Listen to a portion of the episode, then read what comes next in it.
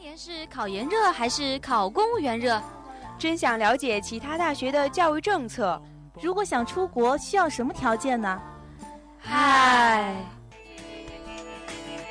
最新最前沿的教育信息，最酷最闪亮的高校动态，欢迎你准时收听《教育时空》，让您第一时间掌握教育风向标。就是它了。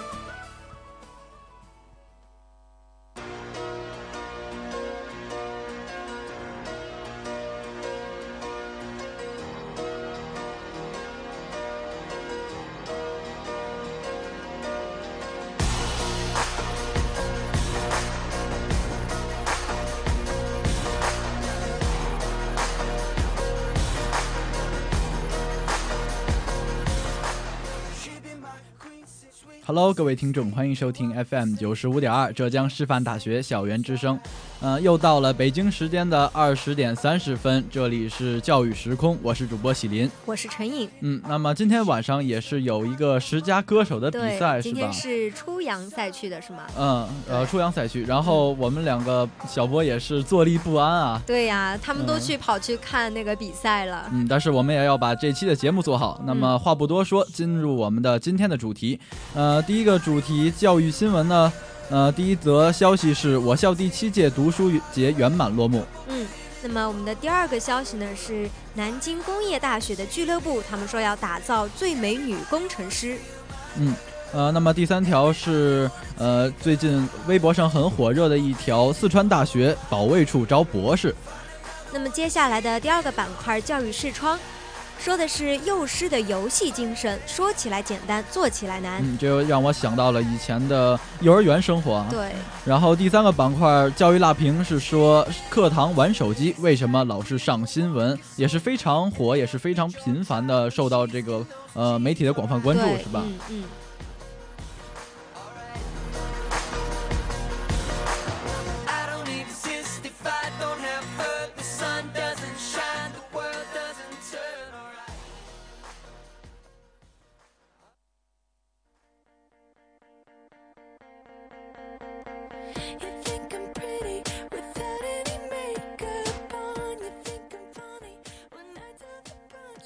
首先让我们进入第一个板块——教育新闻。我校进入第七届读书节圆满落幕，在第二十个世界读书日来临之际，我校于近日举办了第七届读书节系列活动。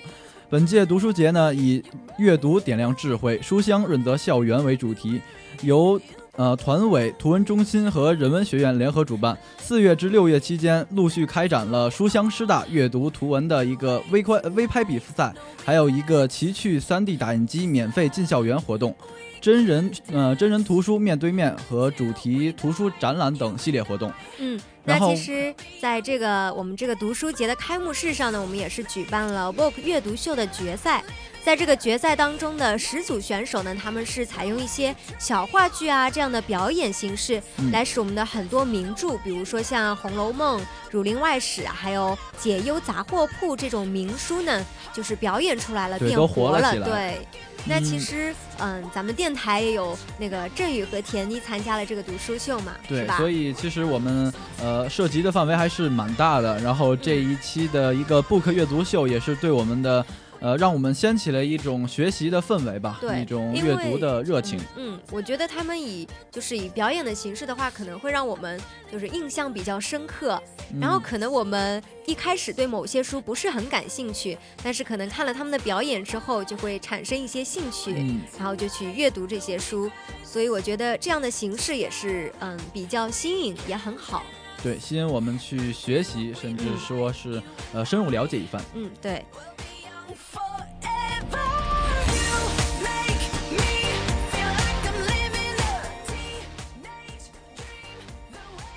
哎，西林啊，我想问你一下，你对工科女的印象是怎么样的呢？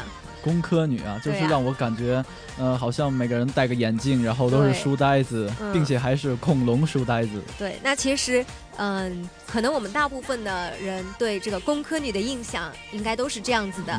但是，嗯，这个南京工业大学呢，他们有一个俱乐部，他们就是要打造不一样的这些工科女，他们要打造的是一些最美的女工程师。哦，对，因为他们在这个女工程师。俱乐部正式成立的时候呢，有五十位男工女生嗯成为了这个俱乐部里面的这个成员。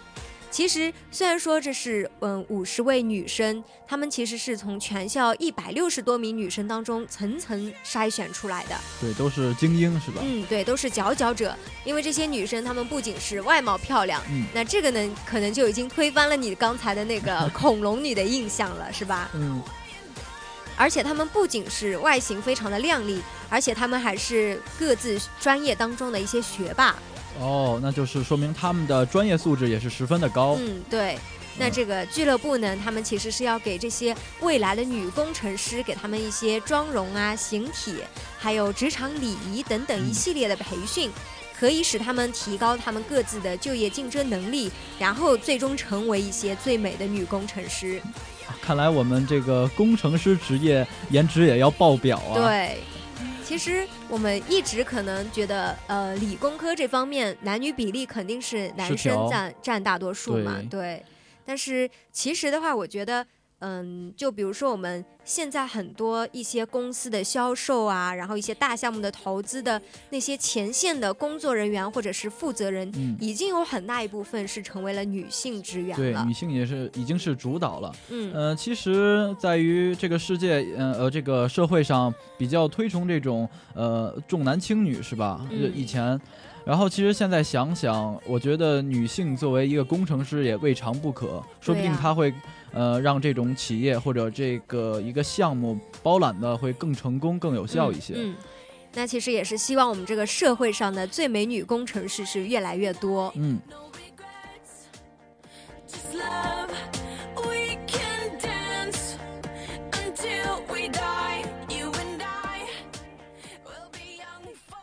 那么我在这个呃微博上也是听到了一条很有意思的消息啊，就是四川大学保卫处招博士。呃，近日呢，四川大学在官网上呃推出了一条招聘广告，他说，呃，这个根据保卫处的需要，需要一个两位呃关于。这种管理或者是一种岗位上，呃工作人员需要两名，并且学历要求是博士。对，然后这种呃也是经过了学校的同意啊，然后也是一时激起千层浪。然后保卫处招博士，对，其实这一个说法一出来呢，就有很多网友都热议，是吧？嗯觉得可能这是大材小用了，你一个保卫处，你需要一个博士来进行这个工作。嗯，但是其实呢，我们这些网友其实是误解了了他们的这个，对，呃，其实他们认为学历在贬值，然后呃，事实上并非如此。呃，人们从呃人们所说的这个保卫处并不是保安，呃，而是保卫处的管理人员，他们需要呃进行全校的一个安全的统筹，嗯。并且需要构架一个呃保安的体系来保证学校的安全，并且配合公安机关和学校人员进行一个刑事或者是一个案件的侦破和呃查处。对，嗯，也是说它是一种调节民事纠纷，呃，甚至说可以保证一个学员，呃，一个学校对安全进行一个安全的教育，或者是呃大学生活的一个稳步进行不可缺少的一个环节。对，所以他才需要嗯、这样高高水平、高学历的人才去胜任这份工作。嗯，对，其实随呃随着这个社会的不断的发展，然后人们也需要大量的知识，现在都说是综合性人才。对，呃，所以我们的保安或者说一种呃管理人员也是需要这种非常高的一个知识水平，嗯呃，才可以保证一个学校的安全，或者是我们嗯教育的一个安稳吧。因为我们现在的高校也是越来越多嘛，嗯所以这个校园安全也是很关键、很重要的一个问题。嗯。呃，其实说实话，咱们师大的这个保安小哥也在写诗，对我们刚刚以前提过的那个，嗯、很有才华的可以写诗的这个保安。对对对，呃，所以说，呃，赶快好好学习吧。如果你不好好学习，以后你连保安都当不上了。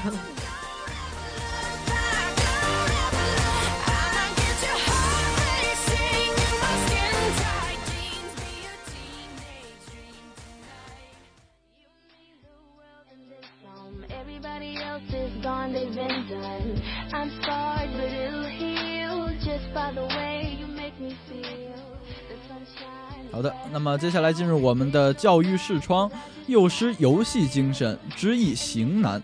呃，那么说到这个幼师游戏精神，可能好多的这个听众，呃，也不是很理解。嗯，呃，那么我就稍稍的做一个解释嗯，嗯呃，就是说，呃，现在的这种幼儿园，说为了提高这种升学率，或者是满足需呃家长的需求，然后让这种幼儿园进行小学化，嗯。就是说他们已经学到了这种小学才需要学习的知识，对，对，也就是说超出了他嗯理解的范围，嗯。或者是呃学习的一种承受能力。嗯，嗯、而这种游戏精神，就是说在幼儿园的时候，其实应该是需要这种游戏精神。对，其实呃，对于我们这些孩子，他们是用游戏来和家人进行沟通，给外界一个认识。游戏才是他们最好的一个表达方式。嗯嗯呃，反而让我们拘束呃拘束在一个课桌，嗯然后看一进入教室全是这种桌椅板凳啊，然后图书啊，其实呃会让我们的孩子提不起学习的兴趣来，嗯对不对？其实小孩子的天性就是爱玩嘛，嗯，他们其实是在玩的过程当中去认识我们的这个世界或者是这个社会。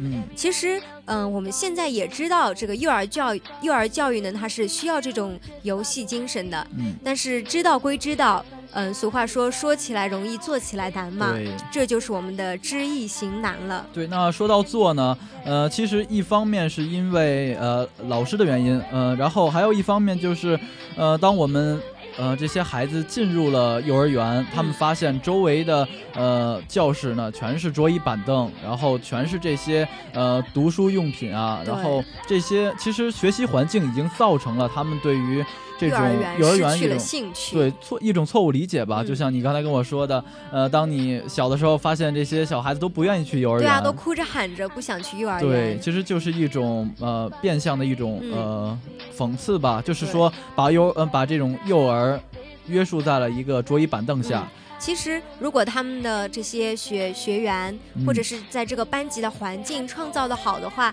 那小孩子可能去幼儿园，他们是多了很多的一些小伙伴陪他们一起玩耍。对这样子的话，我觉得他们肯定是很愿意去幼儿园的。对提增加了他们不不仅是朋友，并且还增加了一个呃就是娱乐的一种呃、嗯时间吧，嗯，呃不像在家里呃很孤独的一个人，然后写作业。对然后说起这种教育呢，其实跟老师是分不开的。对，呃，尤其是呃老师这种呃，一个是知识水平上，教师一定要过关，还有一个就是他的教育学方式，对教学方式、嗯。教学水平，这也是至关重要的。对。呃，这可以到达一种，其实就是呃授人鱼不如授人鱼，是吧？对，我们其实现在的幼儿园老师，他们都嗯奉行一种集体教学，是吧？嗯。他们就是把小孩子都就是嗯整成一个整集体，然后就嗯开始进行教学。对，这样子的话，就是对这些小朋友的自由活动啊，就是他们个体的一些发展，其实是不，利的。其实我觉得，呃，教育的内容十分单一，嗯然后又在这个很单一的一个空间下进行教育，嗯其实不能让我们的这些小孩子们呃发挥出自己的一种优势或者一种能力。对，其实小时候就是应该去挖掘这种孩子的潜能，对不对？就是趁着他们的这个思维还没有定对势的时候，思思维没有定势，嗯然后呃拓展一下他们的这种创新性思维，嗯或者是一种呃自己拥有自己的一种思维模式是十分重要的。对，那么其实说到了老师。呃，包括家长也好，其实家长对于这种老师的行为是赞成的。对，其实是家长希望小孩子可以像小学一样上课，或者是布置一些作业。嗯，对，这就是家长希望的小学化教育。其实，嗯，家长对幼儿园他们的这些教学内容，嗯，就像我们刚才说的，他们是需要这样一种小学化的，嗯因为很多家长，尤其是农村的家长，嗯，他们可能需要去工作啊，对，或者说是嗯干活，可以说是这样。对，小孩子没有人带，然后家里都是一些老人、爷爷奶奶，嗯这样子的话，就是小孩子没有人管嘛。嗯，所以他们需需要幼儿园来布置一些作业，对，然然后来充实他们的嗯业余时间，对是吗？可以，其实说的通俗一点，就是希望小孩子，嗯，不要去外面野，是吧？嗯，对，然后也可能是因为以前的那种教育模式，然后家长也是认为，呃，孩子们不能输在起跑线上，嗯，对，然后也是望子成龙之心吧。是的。呃现在很多小朋友从幼儿园开始就是上各种补习班啊、兴趣班之类的，嗯，呃反而是大大打击了他们这种学习的兴趣。，对，是的。那其实，嗯，刚刚我们也说到这个兴趣班，就是他们各方面的能力培养嘛。嗯，其实，在这些培养方面呢，是很多的家长都是认为把什么识字啊、书写、计算能力，然后呃排在第一位，这种书本上的知识对对，排在了第一位很。重视这方面。嗯，然后还有一些什么生活自理能力啊这些的，嗯就觉得这个小孩子嗯、呃能够自理，就就是以聪明去评价这个小孩子，哦对吧？然后反而是把那些很重要的，比如说我们现在等我们长大了以后才重视起来的什么动手动脑能力呀、交往能力，对，然后还有什么创造能力，对反而是把这些能力排到了最后。对啊，其实回头想想看，那些小时候呃学习很好，然后嗯又是老师家长心目中的那种乖宝宝形对，象。是的，班干部，对，然后到以后的那种进入大呃高中、大学或者嗯进入社会，他们那种呃创造能力或者交际能力是很弱的。，对，反正我身边就是有很多这样的例子啊。哦，嗯，就是比如说，很多人他们的小学成绩并不好，嗯，就像你刚才说的，就是非常的调皮捣蛋，不听老师的话。嗯但是他们到了初中、高中以后呢，反而成绩是蹭蹭蹭的上去了。嗯，那这些人呢，其实我觉得大部分都是男生。哦，，对，因为虽然说我们嗯、呃现在不不想让小孩子就是嗯、各种野、各种玩，嗯，但是相对来说，男孩子的天性就是可能更喜欢玩一点，对，就是呃，男孩子玩的比女孩子多一点。嗯，所以其实，在这种玩的过程当中，他们的这些什么动手动脑能力啊反而啊，增加了反他们这而就是更高一些。对，然后增增加了他们这种呃创新的能力，嗯，对吧？然后呃，所以说这种呃，其实活呃动手能力和动脑能力是分不开的，嗯嗯，所以也是提倡这种呃社会活动吧。然后说一说，呃，刚才说了教师，教师说了家长，对，然后其实我们这种教学，呃，有些教学机构也是做的不好，嗯呃，比如说一些教学机构，他们就是信奉这种，呃，管理至上的一种理念吧。对，比如说那种乡村的一种幼儿园的园长，他们就认为，呃，对于课程来说并不重要，只要我们觉得，呃，你们就应该学习这种小学的知识，嗯然后你们就应该跟着我们的这种教学理念走。对。嗯但是其实我觉得这些园长呢，他们的重点应该是放在一些课程的领导力上面。嗯，就是他们应该去告诉他们那个幼儿园里的老师，你应该教给这些小孩子什么？对，应该是在游戏当中去教给他们一些什么？说到游戏啊，然后我就嗯让我想到了，呃，其实咱们这么着说有点呃有点不具体，然后想一想国内，想一想国外，对呃，我记得国外外的，呃，国外的，比如像比如说像日本幼儿园，他们就是以一种体育游戏，然后让这种小孩子带进入呃带进课堂，嗯，是这种一种理念，然后让他们对一种。呃，对体育有一种呃很浓厚的兴趣，也促进了他们对学习的一种兴趣。因为小孩子比较好动嘛，他嗯们喜欢全身都动起来的这样一种方式。嗯、用自己的力量去完成一些活动，所以说其实这个体育性的游戏，比如说像嗯、呃玩沙子啊，在嗯沙堆里面玩，然后或者是就是拼一些木板木片，对他们的这些各方面的能力培养都是有很大的好处的。增加他们的动手能力。嗯呃，然后我听到了另一条消息，就是德国，德国的这种教师工作者呢，是让这种小孩子们，呃，处理一些呃处理一些很应急的方面吧，比如说，呃，当他们呃需要穿衣，呃，比如说遇到了一些火灾或者一些呃突发情况，嗯他们是如何做的？对，就是给他们一些具体的情境对，培养他们这种其实是自主创新啊、或者自主的一种能力吧。嗯嗯，呃，至少不会像一种那种没有受到过这种训练的孩子一样惊慌失措，对，对然后用错误的方呃错误的方法反而葬送了自己的生命。嗯嗯所以小时候就是应该让我们培养呃让我们去培养这些小孩子一种呃对于学习一种正确的认识，还有对于以后的生活一种正确的态度，嗯这才是最重要的我也。觉得，嗯，那么刚才从呃家长、从老师，然后又说到了园长，是吧？然后再从国内国外说了这么多，其实说到呃，无非是说到了一种提高教学质对量。我们最重要的还是要嗯找到办法来解决我们的这个问题。嗯，那么我记得一开始是呃。推行了一种教师持两证才可以上台的一个政策，就是一个是教师的资格证，嗯，呃，一个是他一个是教学能力合格证。对，呃所以说这个教学能力还是非常的重要。嗯，那我们刚刚是从呃教师、家长和园长这个三方面来说的，那我们嗯、找这个解决办法呢，其实也可以从这样三方面来说。嗯，那其实刚才教师喜林已经提到了，就是他们的这个专业能力是需要进一步加强的。嗯，然后我们这个管理人员方面呢，就是我们的这个教材选择，或者说是这个教育方法，我们也需要进一步的提高。对，应该很科学的一种用科学的模式嗯来、呃教呃教育小孩子，或者一种科学的管理模式，对，让他们融入到学习的这种氛围来。需要和小孩子的他们的思想，或者说是他们的年龄水平、能力范围相符合对，可以让他们接受。嗯，对。那还有一个就是我们的家长了。那刚才也说到，我们的家长是他们希望有一种小学化的方式嗯，来管理他们的孩子。那其实呢，我们就嗯需要向这些家长宣传或者是普及一些嗯正确的我们的这个我们的幼游戏精神，对嗯吧？我们也可以举行一些亲子活动啊，对，增加他们的一种交流。嗯对，呃，然还有呃，这样才可以呃让家长知道我的孩子需要什么。对呃，老师应该教给我孩子呃什么样什么方面的知识，而嗯不是而不是说像填鸭一样，呃，一直灌输一种很传统的这种教学理念。对，所以说这个家长和我们的幼儿园也是需要进一步的沟通和交流。嗯，那么刚才说了这么多，也是希望我们的教学呃幼儿教学能力有一些改观吧。嗯，孩子是祖国的花朵，是祖国未来的希望。嗯，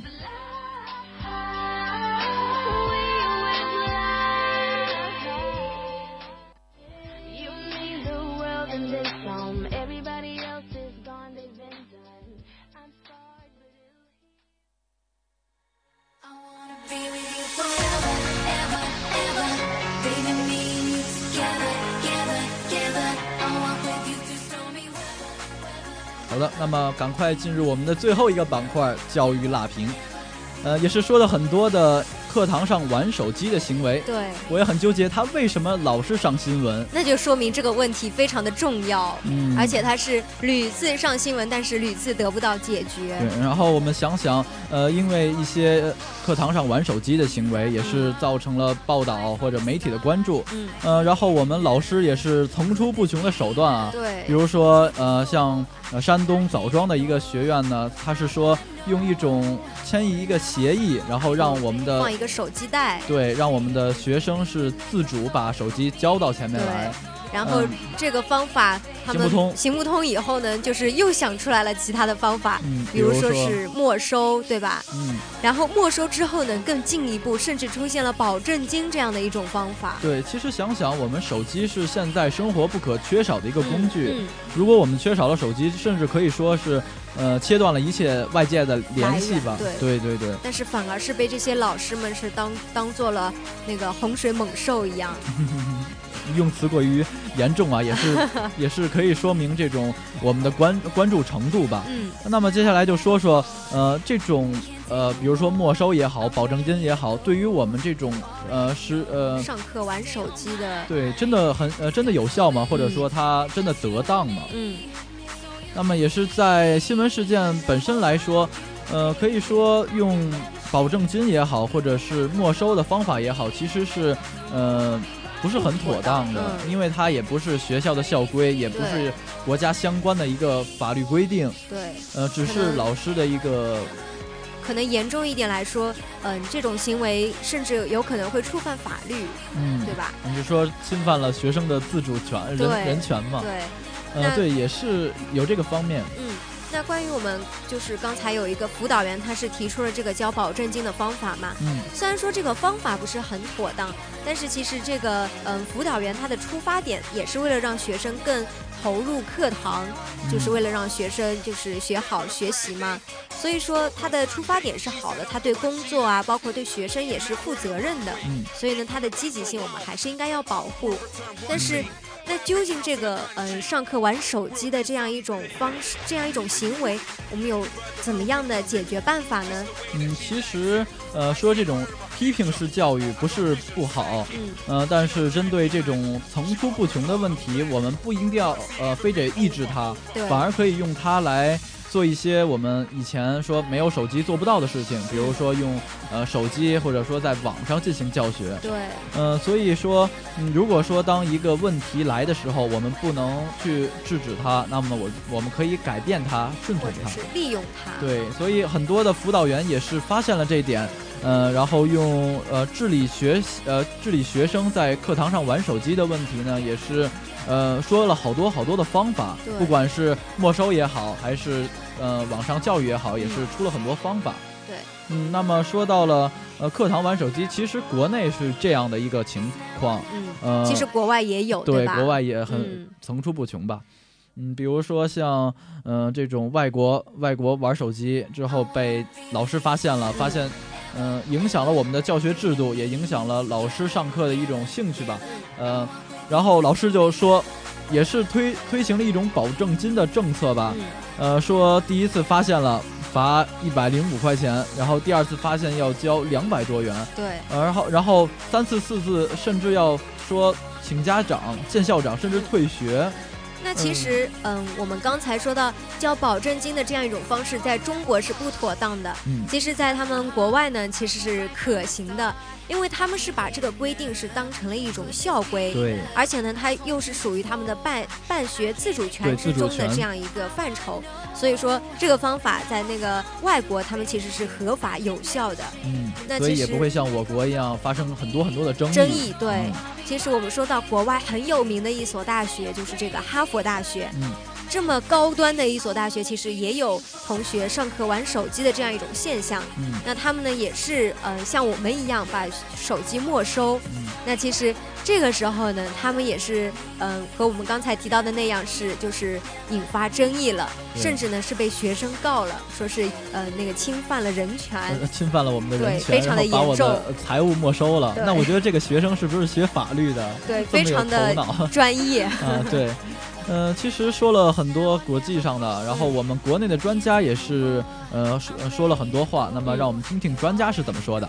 对，那其实这个专家呢，他们说，学生在课堂上面玩手机，不仅仅是我们学生自己的责任，嗯那其实老师也要负一部分的责任。嗯如果老师上课的内容他足够有兴趣的话，那学生肯定会被他吸引过去，嗯那他们可能就不会玩手机了，就自觉的把手机放在了一边。那么这个也是涉及到了一个教师的教育能力问题。嗯对，呃，也是说在二零呃新的世纪，呃二十一世纪嘛，不要呃拘泥于以前的那种传统的教学理念，嗯而是应该用这种更现代、更让我们现代人接受。呃，其实网络是未尝不可的。嗯呃，现在也很多外面的补习班，比如说我以前上的一个呃华尔街英语，就是说他以前是可以在嗯、哦，就是可以在以前的那种、呃、网上进行一个教学，嗯其实也挺好的。所以说，我们还是可以把手机用到这个教学当中来的。像我们上很多英语课都会用到有道词典，这是我们非常普遍的一个现象。嗯，那么总而言之呢，呃，面对这种课堂玩手机的问题，也是很多环节的呃一种嗯很难理解的一种问题吧。嗯呃，一方面是国家法律的政策，呃，还有教学制度的一种改善，呃，然后另一方面也是我们身为学生，呃，应该是以学习为主，不要嗯经常沉迷于网络。对，嗯、再者是现在科技也是越来越越来越发达，然后智能手机也是相当的普及，无往不在吧。嗯，对，嗯、也是希望我们的教学呃教育工作者可以利用这种很好的一个手段，对，促进我们的学习兴趣，嗯嗯对吧？